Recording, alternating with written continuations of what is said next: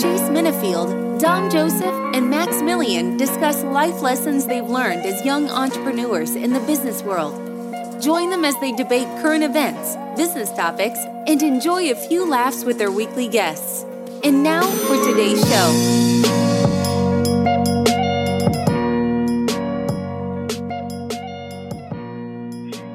What up, what up? Here we are with another episode of the CTC Podcast, Cut the Check Podcast. I'm your host, Chase Minifield, coming to you live from Los Angeles, California. We have on the line today, Dom Joe.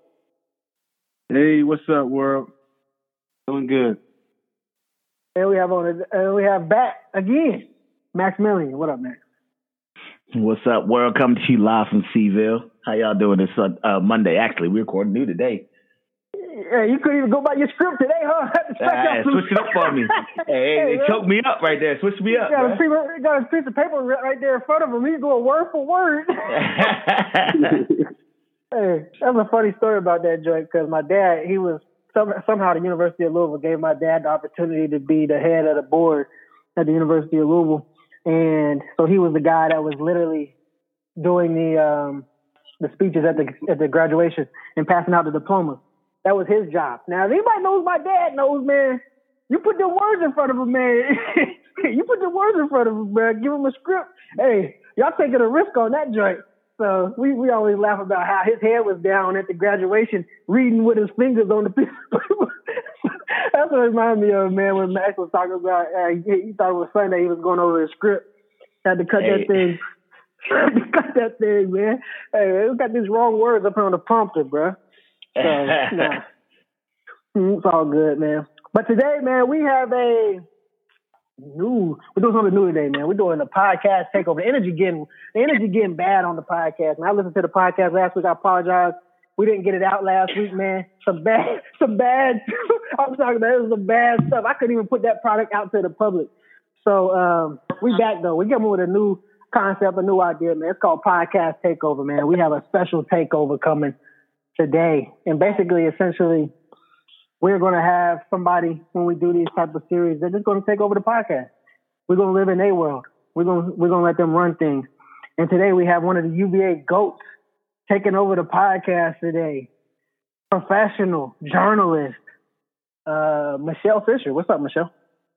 Hey Chase, hey Max, hey Dom. Thank you guys for having me on your podcast and taking over, allowing me to take over, I guess. Yeah, you're taking it over. You're taking this thing over. You've already been on the podcast as a guest. I don't remember what episode it was. I don't know if they might did. I think it was back in the early days.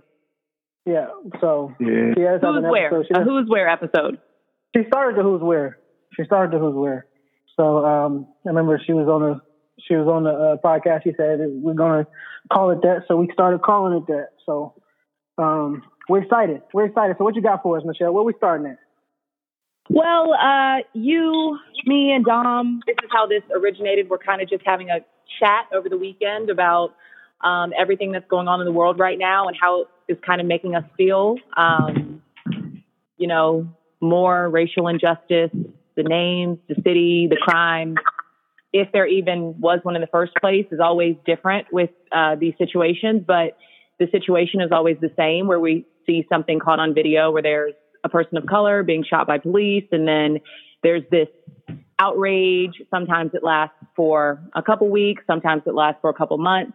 Um, and we were just chatting about that. So we decided right all together that it would be a good opportunity to delve into that a little bit this week um, instead of focusing on business like you guys normally do. Um, so that's what we're doing today. That's a pretty good explanation.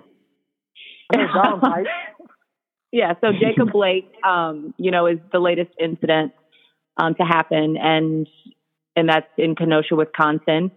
Dom, you had some things to say about that on your Instagram. Um, so my question to you is, number one, I think first we're going to hear a little bit of what you had to say. the um, RNC, and the biggest disappointment about this whole thing, it's not even about Republican or Democrat for me, at least. But the biggest disappointing thing about the RNC is the black professionals that speak. Tim Scott, um, Herschel Walker, disappointing. um, the other black football coach. There's a couple others. They always say, my grandfather grew up in a time where there was real racism. That is the dumbest quote. It gets me fired up every time. Well, like, what do you define as real racism when you say that? So, you mean to tell me that your grandfather's grandfather told your grandfather that in the 50s, that's not real racism because in the late 1800s there was slavery and slavery is real racism? Like, it just goes to show that, you know, you're missing the whole point. And for you to be black and missing the point is crazy. Because we're talking about equality. We want to be equal. We're fighting to be equal. Okay, so yeah, social conditions are improving. You know what I'm saying? We're not on cotton fields no more and doing that, but we're still not equal. So what like I don't understand how you could sit there as a black person, as a person for real, and just say United States isn't a racist country. So Dom, um, my question to you first is why did you choose to speak out? Like I said, we've seen so many of these instances. So what was it that was just like, listen, I can't take this anymore. I need to say something. And then the second part of that is what were you kind of hoping to accomplish by having this really raw conversation with your followers? Okay, the reason why I wanted to speak out was, like I said in the video, in the clip, I was watching uh, the RNC, the Republican National Convention, and um, it kind of just shocked me the how out of tune some of the black representatives were and it made me think about how many young black kids they touch and influence.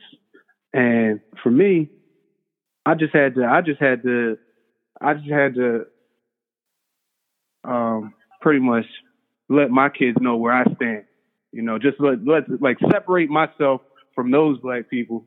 So my thing was just, I couldn't understand how people were so out of touch with reality, you know, and I think they throw around these words, you know, Democratic, liberals, Republicans, but at the end of the day, you know, you're just you're just fighting for equality. What is liberal about that? It's not liberal, it's right. You know, and then the purpose of that was also just to start a conversation. I wanted I kind of I kind of wanted my kids to comment on it, but I wound up getting like a lot like older people and like my friends, but I really wanted my kids to come on the platform and see what they had to say too. So that's where I was coming from. What What were your friends saying exactly? Were they agreeing with you? Most of my friends were agreeing with me, but then other friends would agree with me, and then, or would dis- everybody that disagreed with me actually DM me. So I think okay. that was funny. And um, you know, we had we had discussions, and they just keep bringing it back to the same point. Everybody that brought it back or disagree with me, brought it back to like something that wasn't the subject. Like they start talking about the actual incident. I'm not really talking about the actual incident. I'm talking about the facts. The the, the facts that say African Americans are three times more likely to get killed by cops than white people. Those are the only facts. I don't care about the incident. Okay, because we could have a whole we there's a laundry list of incidents. I'm not talking about specific incident. I'm talking about facts. That was my big thing. So that kind of leads me into my next question, and obviously Max um, or Chase, you guys can speak on this also. Most of us, I feel like our followers on social media are people that we kind of agree with. We have similar lifestyles. We kind of not all think alike, but if you're far right, you're going to have followers and friends that probably agree with you. If you're far left, you're going to have followers and and sorry, you can, I live in the middle of Harlem, so sorry for whatever noise you can hear. But my point is that most of our followers probably are similar to us. So is it effective to have this conversation or to speak out on social media and you have people that already feel the same way? Is that going to change anyone's mind really? Interesting. I, I personally, I don't think it will because you're right. You know, you're following people that are similar to you um, and people that are following you are similar to you. Unless that you know, we do have these like I think Dom is kind of interesting because we do have like friendships that grow over time, and you kind of you know you you you kind of diverge from where your friendship started. If that, if that makes sense. Like you're still friends and we're still cool, but we're kind of not in the same space of life. I still I feel like you have some of those kind of followers as well, and I've seen those like more on like Facebook uh, than necessarily Instagram. But you'll see people posting on on Facebook, and you know these are people that you you've been cool with over time, and you kind of like you're kind of uh, you're kind of having to you know purge your your friends list because some of the nonsense I've seen is some things is I don't want to see. So I, I'm basically at this point in time with everything going on in America, I feel like a lot of things are are showing, you know, where are where are we still similar? Or are we not still similar? Are we still worth you know our friendship, or is our friendship diverging, or is it not a friendship, or is it just you know acquaintances? And you know, I want to see what I want to see on social media. So essentially, if you're not my social media friend, are you my are you still my real life friend at this day and age? And I feel like you brought up a good point about purging your followers.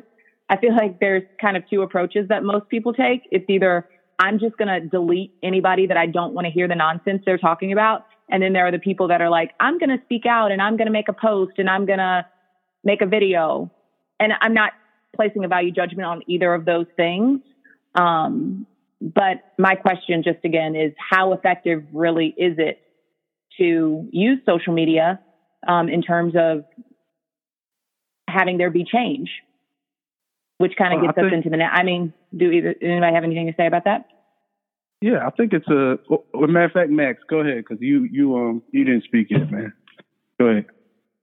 Yeah, I mean, I like the people who are just writing crazy, super crazy stuff. I just block them because I mean, for me, it's just like there's some energy I just don't want to waste. Um, but some that are on the fence, I don't block only because in the hopes of maybe I post something or we retweet something that's enlightening that maybe they take a look deep into themselves and might maybe change their ways. Um, and those are usually the people who are they're like silent, not really spoken out, or you know maybe one small post. But the people who are just this and that and just really don't get it, I just feel it's a waste of time. So I just I just gotta let them go. Sometimes you just gotta purge. Okay, John. Um, before, before Dom jumps in here, man, I just want to get this point out there because we did talk about it. I haven't got it out, out there yet, but man, I, I, needed some more volume on that post. I ain't gonna be honest. I'm gonna be honest with y'all.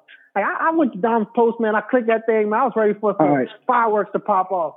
And you See, know what, man? Yes. it was real library. It was real. It was real uh, Alderman library style post. because that's because that, that's what I was going for, though, man. It's just it's just it's just my point of view, and I wanted to.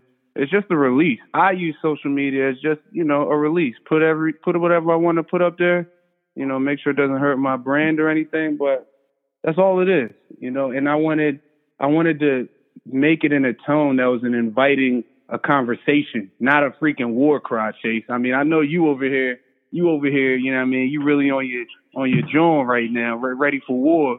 Yeah, I mean, so I, th- I think we in two di- separate places with the. Um, well, y'all must, yeah, you must not have seen that video of the 17 year old boy with the AK out there catching bodies. I mean, I saw it. I saw it. You know, but you know things happen. But we're getting off the set. We're getting. Matter of fact, man, Chase talking. What, what, what's the? What was your question again, Mish?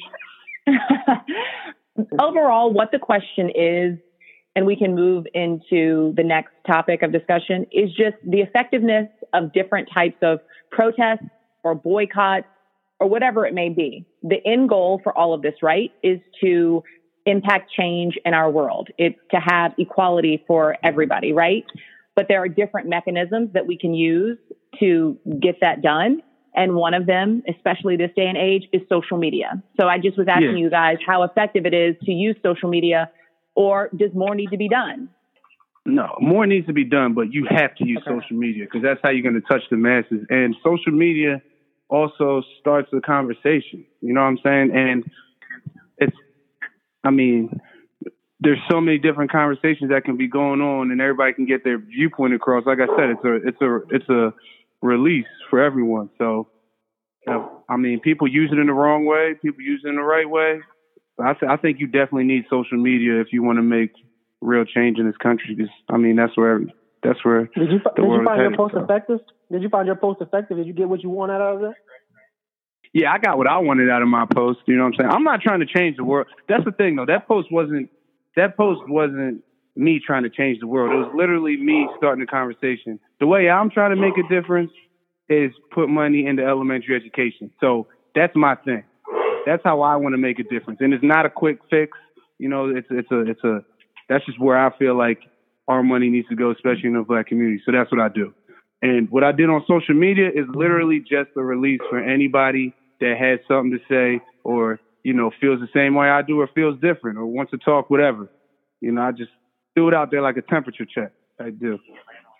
I, I like what you said, Dom, about it was more so a release for you to just get these feelings off your chest because I think that, you know, that's the case sometimes is that we can just see these images, hear these stories, we know what's going on, and we just have to silently deal with it and be frustrated to ourselves, right?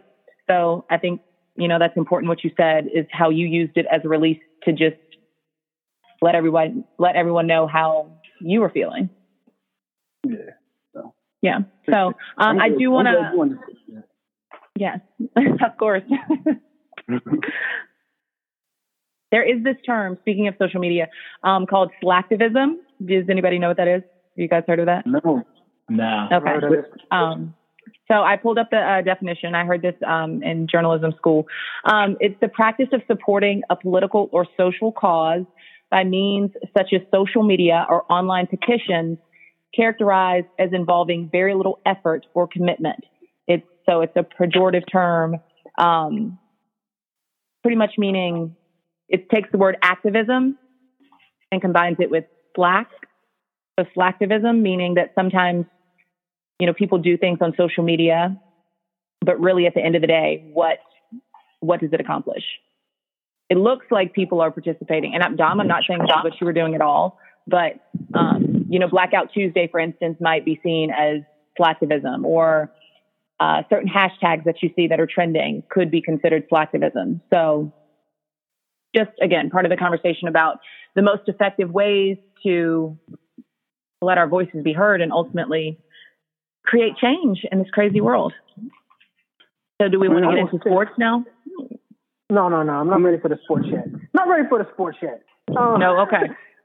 Um, I think like for and Dom said also something that was very interesting was about his brand was not mm-hmm. is putting out something specifically not to that won't tarnish his brand and being a business person.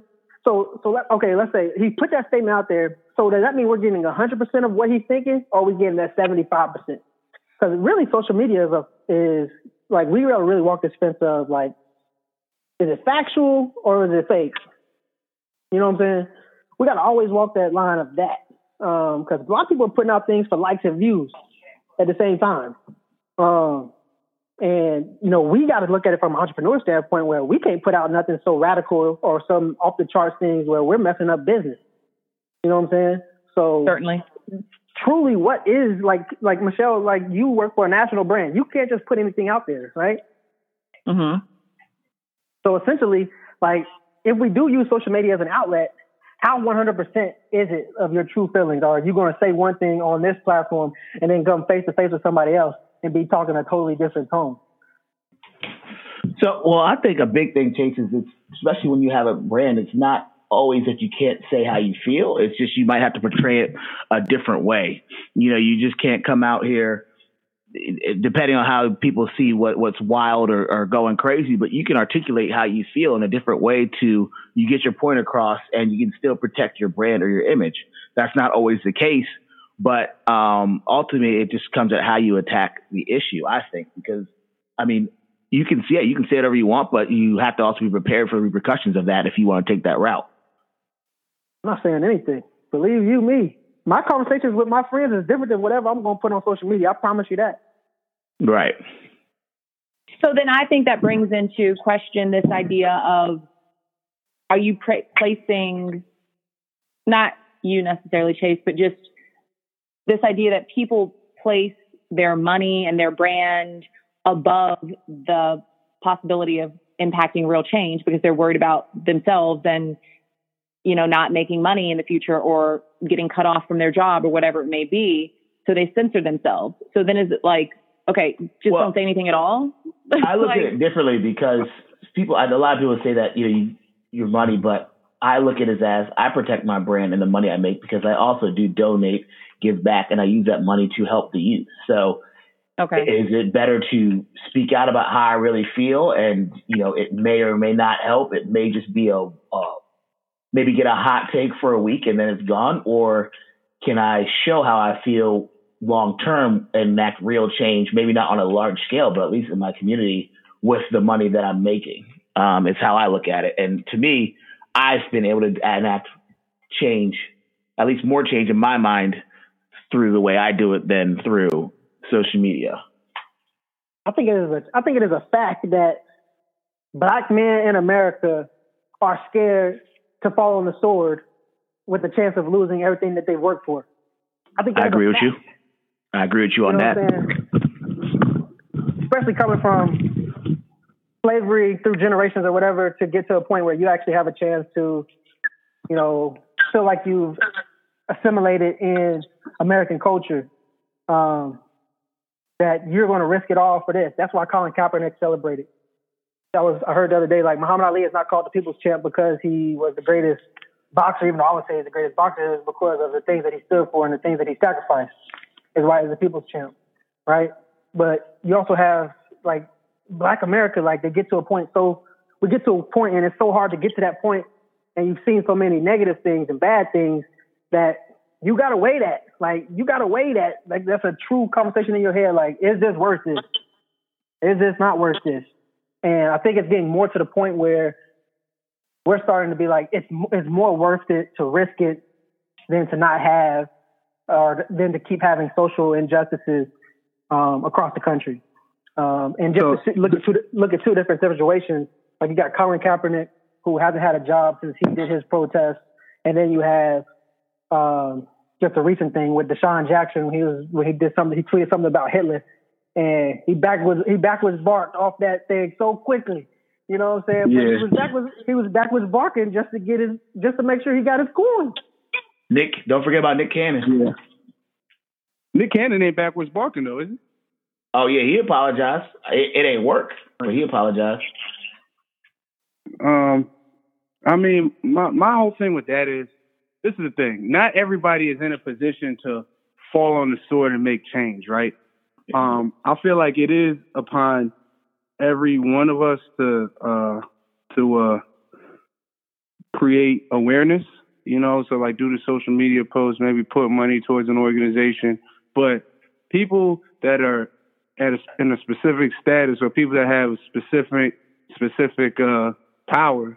You know, like Meek. You know, Meek wasn't out protesting, but he was really back there changing laws with the governor Tom Wolf in Philly to, to make sure over sentencing, you know, was getting was getting changed. You know what I'm saying? But he wasn't protesting. That's like up to people like us. You know what I mean? So I think you got to realize what your role is too. So if I was a normal person, because after a while, we got there's a fine line between like creating awareness and complaining as well. You know, and that, and and that's where I think, you know, as black people, we have to understand, especially people, especially educated black people that's been to college, that have jobs. After a while, we can't we can't post the same thing high school kids post because it really does look like complaining. Like, where are the solutions at? And if you're going to talk about this, talk about this with somebody and figure out some solutions to bring to the table. You know, so I mean, I mean, I think it's it go ahead. more. I, I just think a lot of it is one of the reasons that we're afraid to fall on the sword is because I feel like as a community, and this may trigger some people, but I feel like we don't really get behind our own if if they're going against the grain too much. Um, I feel like the maybe not the majority, but a lot of people, just like us, once they feel like they've made it this far, they assimilated. They don't want to mess up their chance that they have because they know how hard it was to get here. They're like, well, I'm not going to be the only one to follow this guy and follow him down the drain. To whereas if more people got behind it and we support our own more in times like this, I think a lot more people will be willing to fall on the sword. I think we also have to put I think we also have to put in perspective like the oppression too. When we start really supporting our own, people start getting arrested. Like, like does anybody know about, about Black Wall Street back in the day? Yeah. You know, yeah. You know what I'm saying? So like when we start supporting our own, they kind of wage war on us too. Degree. Well, that's, that's history degree. That's what I'm saying. I'm not saying it's not because of reasons why they're not supporting our own, but it's still that issue. You know, it's it's a lot has come into why we have a problem of supporting our own. And you know, once we see somebody going against the grain, so to say, you're like, well, history shows that they're gonna get that they're gonna cancel him one way or another. So do I want to be a part of that, or do I want to just stay in my lane? And most people just stay in their lane. And you know, for people have everyone has their own reasons, everyone has their own responsibilities. Can't blame them, but it's just one of the one of the issues. It's like when you feel you don't have the power or you don't have the power to enact the change, you don't also want to be the one who loses any power that you may have had. Facts. No, yeah, you're right.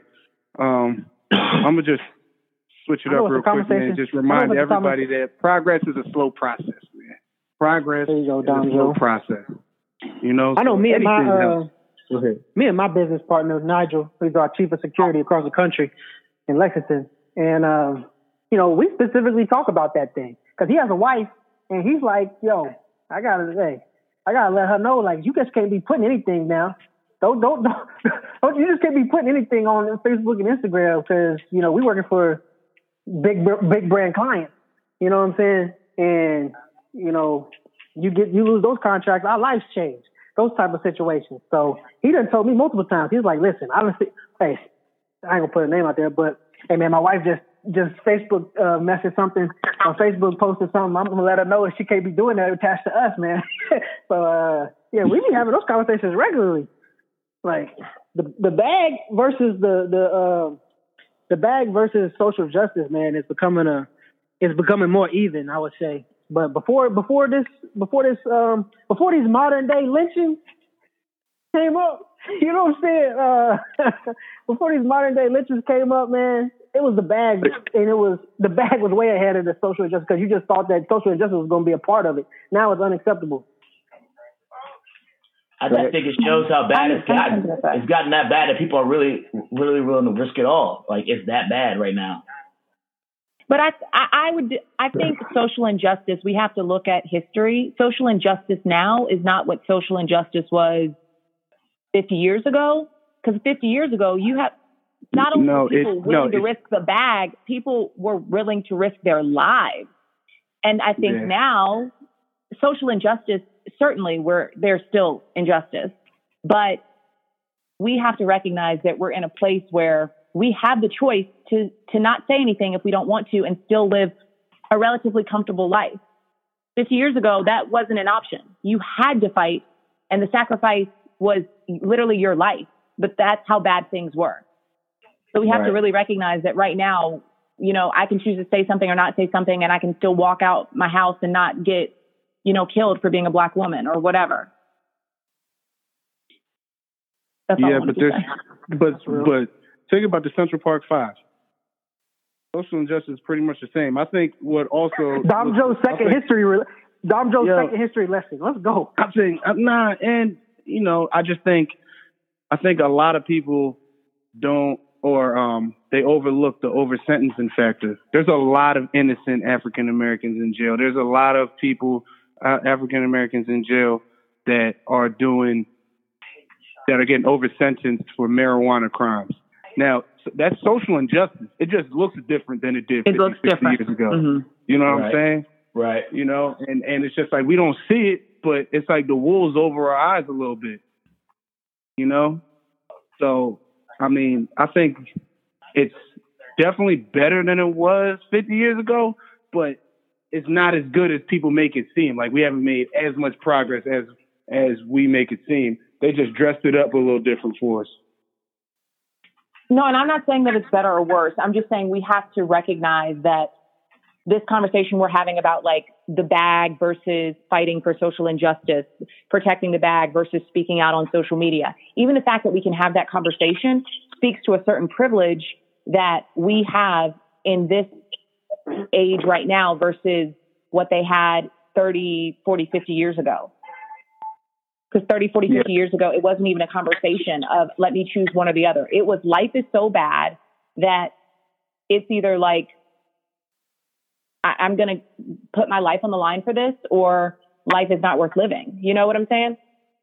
Yeah. Yeah. No. Yeah. You're right. You're right. I mean, well, what it's getting to that point. Biggest... I mean, not not getting to that like it's not worth living point, but it's getting to the point where it's like eh, it's this bad that people are like, look, it, I don't care how good my life is. Like this is getting this is ridiculous, or like this could easily be me or my family. You know, it's getting to that point where people are just fed up to the, the point that they're, they're willing to not, you know, they're willing to go out and take a stand.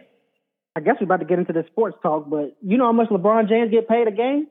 And he decided he don't want to play no more games. You know what I'm saying? Like, come on, bro.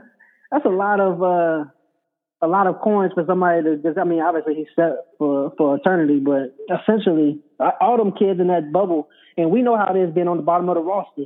You know what I'm saying? Even if yeah. you're making a hundred a hundred thousand, two hundred thousand, that that that that fifteen thousand dollar check that next game, hey boy, hold on, Brian. Easy. Easy. right, right. Okay, so we're going to get into the sports talk. But if all of the NBA, NBA players, I mean, LeBron James right now is like the NBA player, right? I mean, I'm not a sports journalist. I don't know that much about sports, but LeBron James is pretty much like it, right? So if he was willing to make that sacrifice and everyone below him said, okay, LeBron James is leading us in this effort. We're going to like follow suit. And like the NBA season is like going to be canceled right now. So correct me if I'm wrong, but after the boycotts last Thursday, I think it was, right? There was team yeah. meeting. It, the NBA teams decided if they were going to move forward with the season. Reports are that the Clippers and the Lakers were like, we don't want to play the rest of the season. And all the other teams were like, we want to move forward with the season. So if everyone followed in LeBron's uh, footsteps, or I mean, based off what you're saying about him not wanting to play, if everyone did that, how much bigger would that impact be versus it having to be a sacrifice for just one player? Like we were talking about earlier with the one person falling on the sword versus getting behind your, you know, fellow athlete, in this case, your fellow teammate and making a bigger impact that way, right? Well, so I think and I'm not saying there's big, a right or wrong answer, but I, I'm one who thinks that you should have not that they should not play, but if you're not going to play, have a list of demands before you come back. I think that's going to be more impactful. Once you start affecting the pockets of the owners, which is a lot of money that they'd be losing, like, hey, we're not coming back until this list of police reforms or whatever, you know, as a collective, the players should come together and be like, hey, we're not playing a single game until this list of demands is met. And when you can affect that much money, because I mean, it's it's great that athletes are sitting up. Let's be honest. The real reason that something will change is because the owners start losing money. And yeah. I could be wrong, but that's that's just really how I feel. Um, you know, it's, it's great that a lot of people say LeBron sitting out and this and that, but I don't think they really care. If they were still making owners were still making the same amount of money without the players playing, they wouldn't care. Um, and that's some of the reason why the lower level players, even if they do sit out, it's not as big of a change. But once you start affecting their pockets, I think you can really enact a decent amount of change. And if you go in there and say, hey, this is what we want to come back. We're not just sitting out just to protest, but we're sitting out with a, a goal and of demands. I think that's really when you can make a big change, and that's when we really can see some change. Mm-hmm. And and they had a list of demands. Do y'all know? Do y'all have that? I can't remember. I oh, I didn't know that. Yeah, they had. Well, I think what Max is saying is that the list of demands. It, it, the next day, though, like the playoffs have resumed now.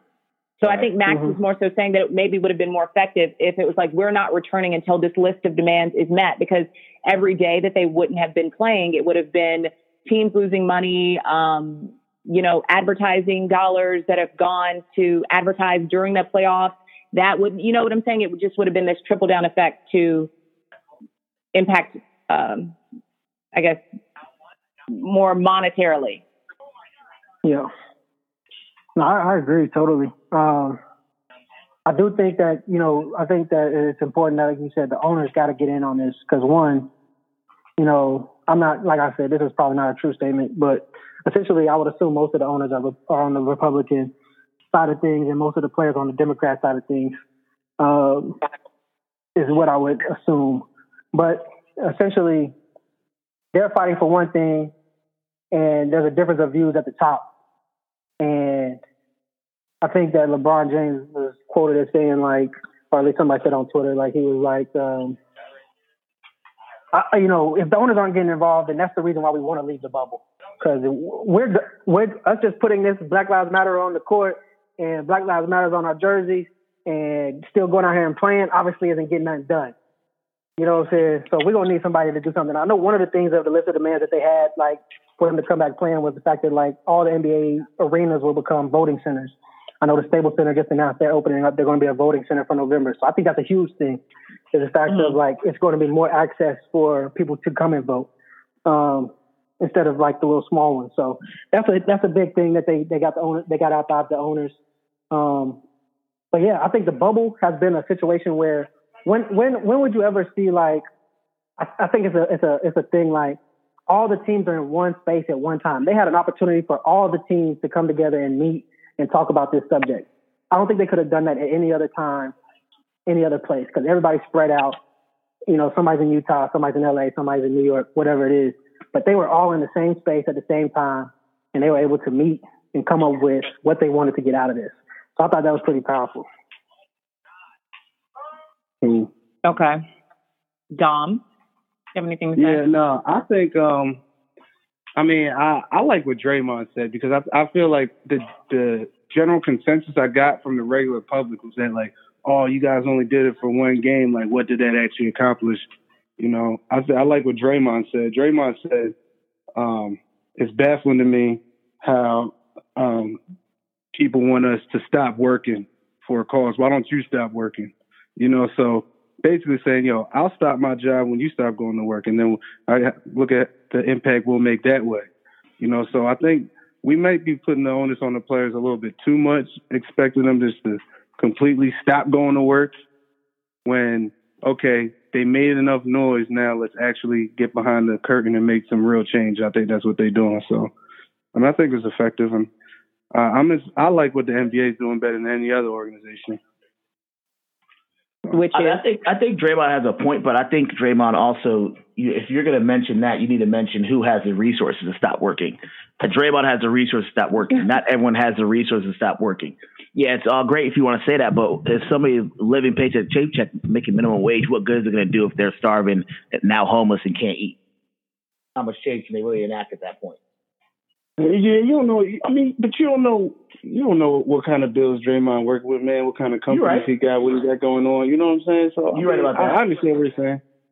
You know, I think the biggest thing now is just action, and it's good. And it's good to see a lot of people taking action. People that I know personally, um, superstars, you know, artists, and so I, I I like the mobilization of America right now.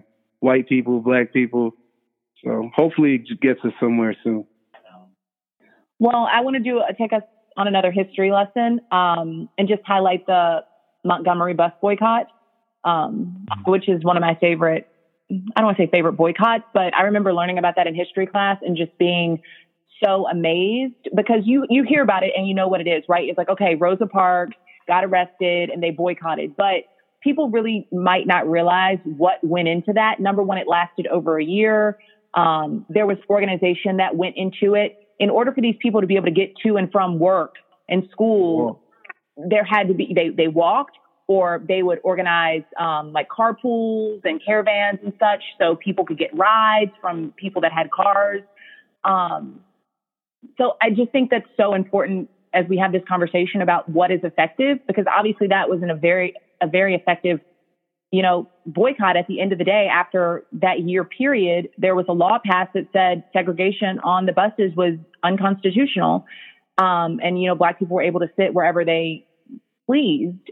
Um, and I think that highlights two things. A, sometimes it does take a sacrifice, right? I mean, it wasn't convenient for these people to have to walk to work. It wasn't convenient for them to have to get rides with their friends or whatever. It would have been much easier for them to hop on the bus, but it was a sacrifice they knew they had to make for the greater good of the community, number one. Number two, I think it highlights just how we kind of spoke about, about that buying power and the black dollar and how really the boycott ended because these bus companies or the city or whoever was losing all this money because half of their ridership or two thirds of their ridership or whatever was just gone. So I just, I don't know. I think we have to look at history and some of the most, you know, strong examples of things that were successful. But again, I think we also have to consider that we're in a completely different time and that we do have a privilege now that maybe allows us not to realize what we need to do in order for change to happen now. No, I think you're right. yeah, I think I think you're right. I think it's still going to take the same components. You know, African Americans are going to have to come together under no under separate causes. I should say because you got racial, you or you got education reform, you got prison reform. So pick a cause and and come together as one cohesive unit and figure out the best way to make change. You know, so I think um, I think you're right. It's going to take the same components that the bus boycott did in like 1955 or whatever.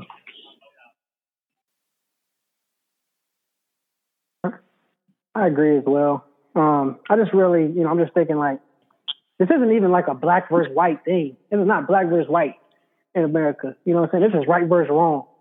And the people that are saying like when James Blake, is that his name? I don't know if that's yeah, Jacob Blake. Okay, good. Jacob, Jacob Blake. Blake, yeah. when Jacob Blake gets shot in the back and somebody argues, well, he had a knife in the car. That's the argument. Is right or is it wrong? And you're on the wrong of the right. You know what I'm saying? Like that's the that's the issue. Like it's not. That's why the guy and whatever that just got the, the AK-47 kid is out there shooting people. He didn't even kill no black people. He killed white people. But these are people that were that have the same beliefs. Like, yo, this is messed up. This system is not right. You you see another. You see a you see, you take the same situation, or at least we assume that if you take the same situation with a white person or somebody that's not black, then they don't come away paralyzed. Like the guy's not dead, but he's paralyzed. That that is a tragic accident or a tragic ending to whatever the situation was. But that's really the argument is the fact of like some people are saying like, oh, he had a knife, they had the right to shoot him, and everybody else is saying they could have did anything else but shoot him. Right. they could have tased him. He was walking away. The officer was holding his shirt. He could have easily tased him at that point.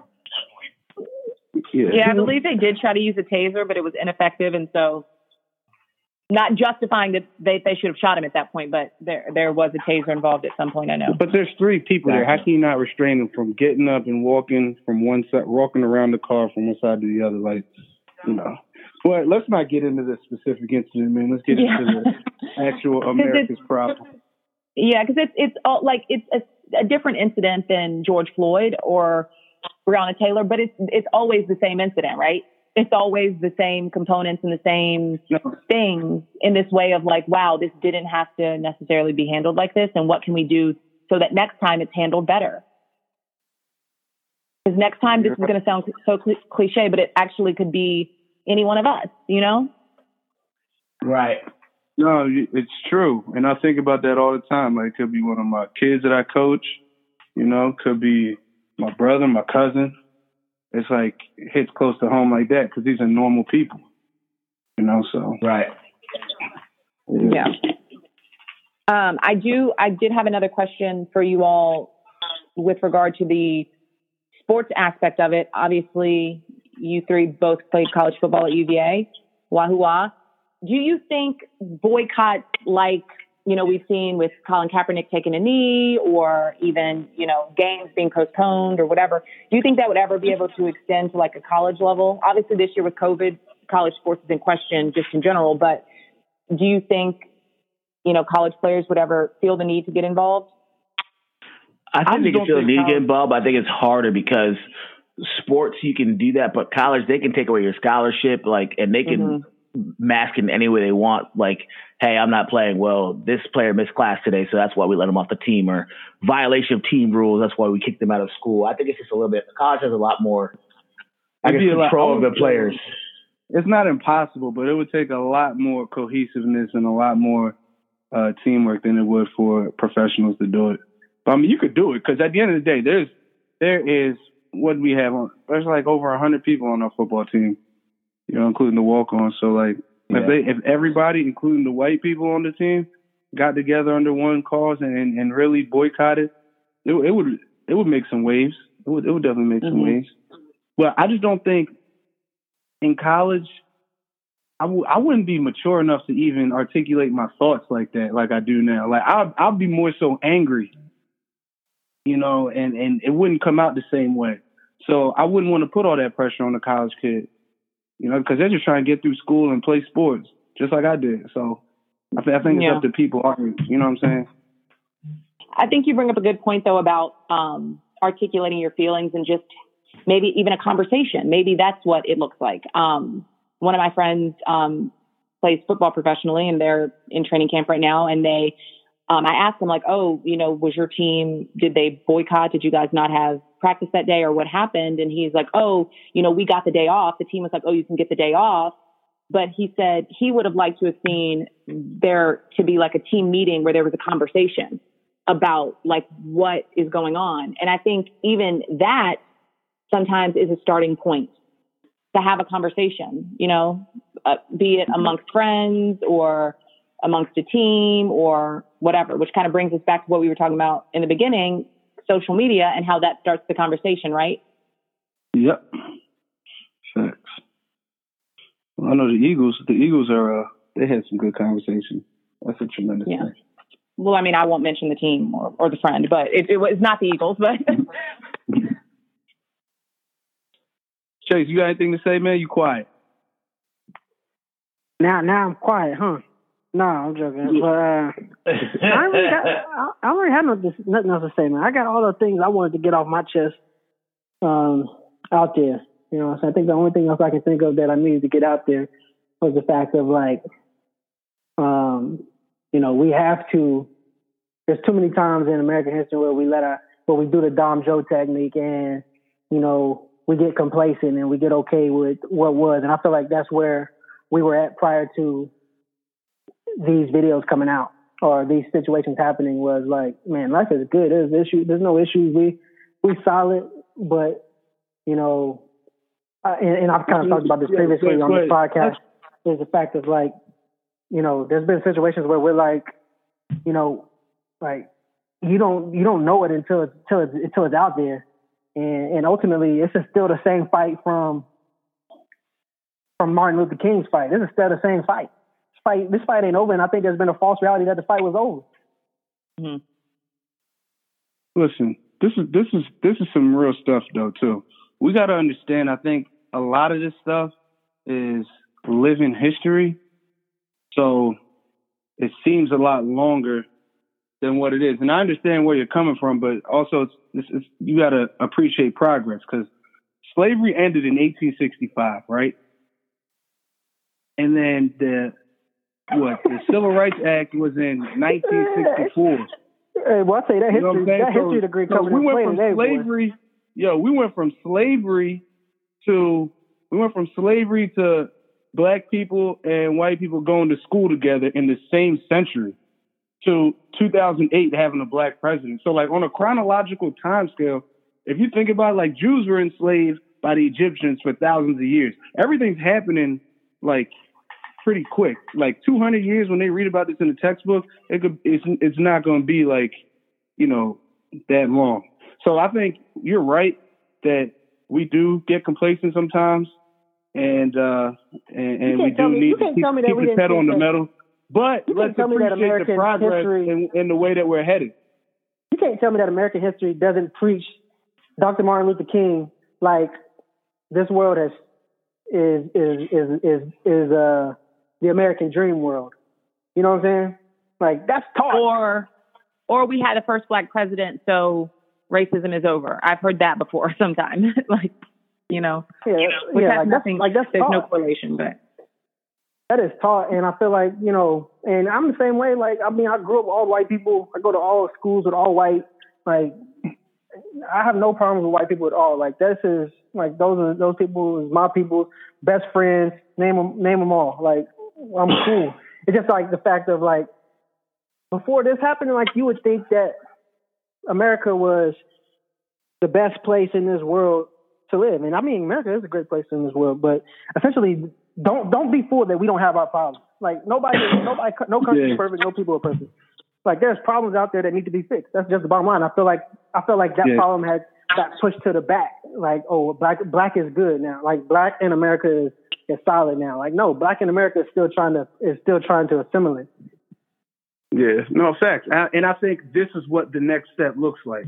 Like you know, we came from slavery, segregation, blah blah blah. Now I think I think we are living what the next step looks like, and it's going to be exciting to see what happens, what comes from everything that's going on now in like five years. And just but we're also at a pivotal it. point where we could go backwards. We are. And Dom, you mentioned something earlier though, um, just about how it, it, looks different now. There's not slavery slavery now, and there's not legal segregation, but there are things in place like, you know, a person of color goes to the bank to try to buy a house and they get denied for the loan, or yeah. you know, or sentencing, harsher sentencing for having one type of drug that is found in communities of color versus another type of drug that is found in predominantly white areas. You know what I'm saying? So there are different things in place, but it's still injustice no matter how you slice it. And I would I would possibly argue that those invisible things, right?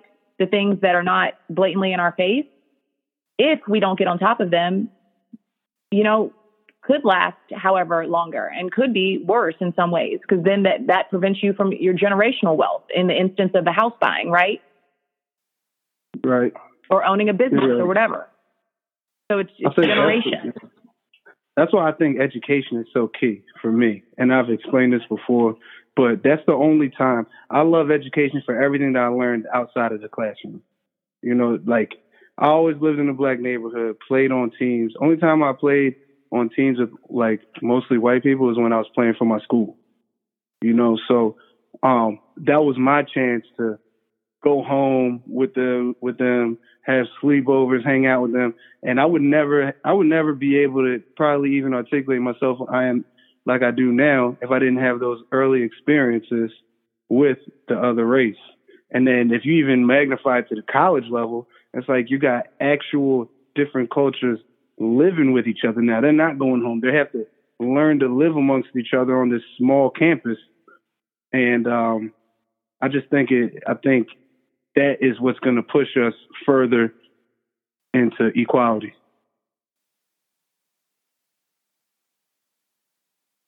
Okay, Max, do, we haven't heard from you in a while. Do you have anything to oh, say or add? The mic. We heard from him.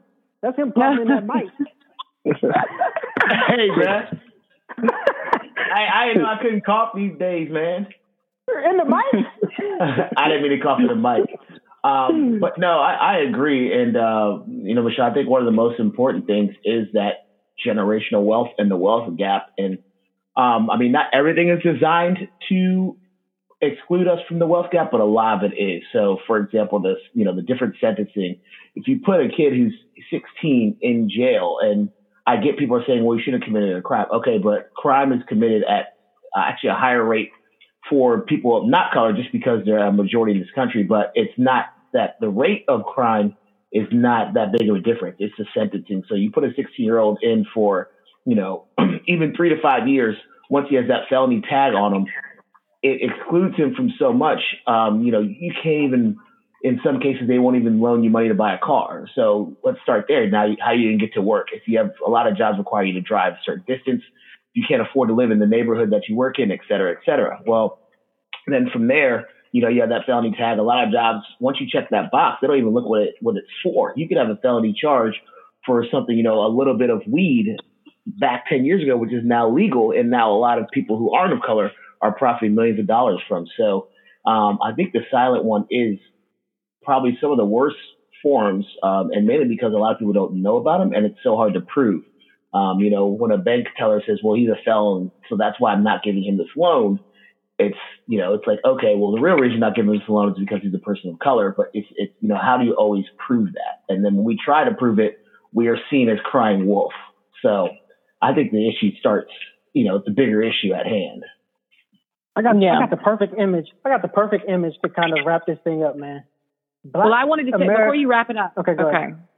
I was going to say along those lines too, um, like school to prison pipeline, which maybe some of the listeners are not familiar with that. Pretty much the idea that like in elementary school, the little black boy or girl is treated differently than the little white boy or girl, and the person of the child of color eventually is their their pipeline through school leads them in some instances into a life of crime or this assumption that they're not going to go to college, they're not going to make anything of their lives. You know, so it really starts just like from the beginning.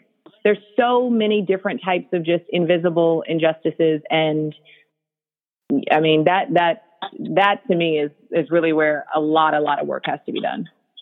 But anyway, Chase, what were you going to say? Great point. That was a great point, Mish. Black America is Charlie Brown, and America is whoever that girl was to keep pulling that football. We just trying to kick the football, man.